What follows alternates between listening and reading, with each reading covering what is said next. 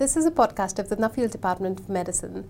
Today we speak with Dr. Mona Bafadhel about her research on airways disease. Hi Mona. Hi. So tell us a bit about your research on airways disease. So I mainly research airways disease which comprises of asthma and Mhm. chronic obstructive pulmonary disease or COPD as it's otherwise known. It's a very common condition, Mhm. affects lots of people. And what I'm trying to understand is how we can improve on our understanding of what causes the two different diseases, the similarities between patients and how they respond to different treatments. We know that the genetic makeup is different. We Mhm. know that the inflammation is different. We know that their responses to treatment are different. And so, what I'd like to do is try and investigate that a little bit more to understand it better. Can you give us an example? Yeah, for example, COPD, um, part of the disease process is exacerbations or lung attacks. Mhm. They impact on patients quite a lot Mhm. and associated with significant symptoms. Um, when we give treatments, such as antibiotics and steroids, not everyone responds to treatment. And I found that if we um, measure a blood test, a simple blood test, we can identify who will respond to steroids and who won't. And hopefully, this will streamline the way we treat our patients by giving Mhm. the patient the right treatment at the right time, but also try and understand why this particular group, based on the blood test, um, have a difference in their responses and in terms of their inflammation. So we're narrowing down Mm. the disease process, hopefully, by looking at it a bit more closely. How has your research actually changed the treatment and the understanding of these diseases? So it's changed our understanding by saying that COPD is not a, a the same disease in everyone. Mhm. Um, it's not a, a, and a one size fits all approach doesn't work. It's tried to hone in on individual patterns of inflammation and responses.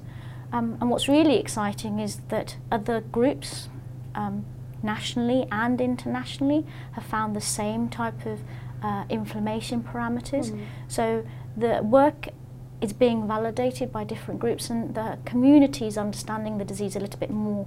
We're at the forefront because we've kind of understood it a bit better a bit earlier on. Hmm.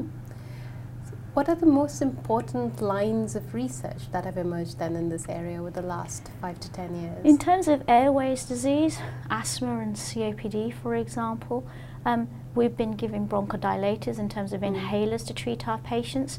But more recently, um, we've managed to have monoclonal antibodies, so biological treatment to treat um, asthma, and studies are being performed in COPD.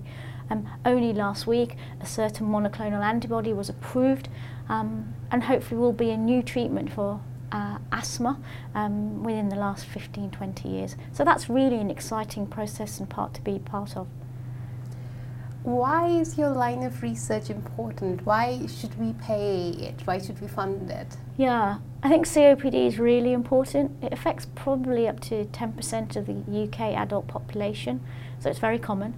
Asthma affects 5 million people of all age, um, all age ranges. COPD costs the NHS 1 billion pounds per year.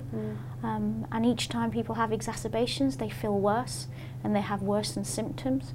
So it's common and it affects a lot of people in lots of different ways. And if we can even impact on that, I think that will help. So that's why we should definitely fund COPD.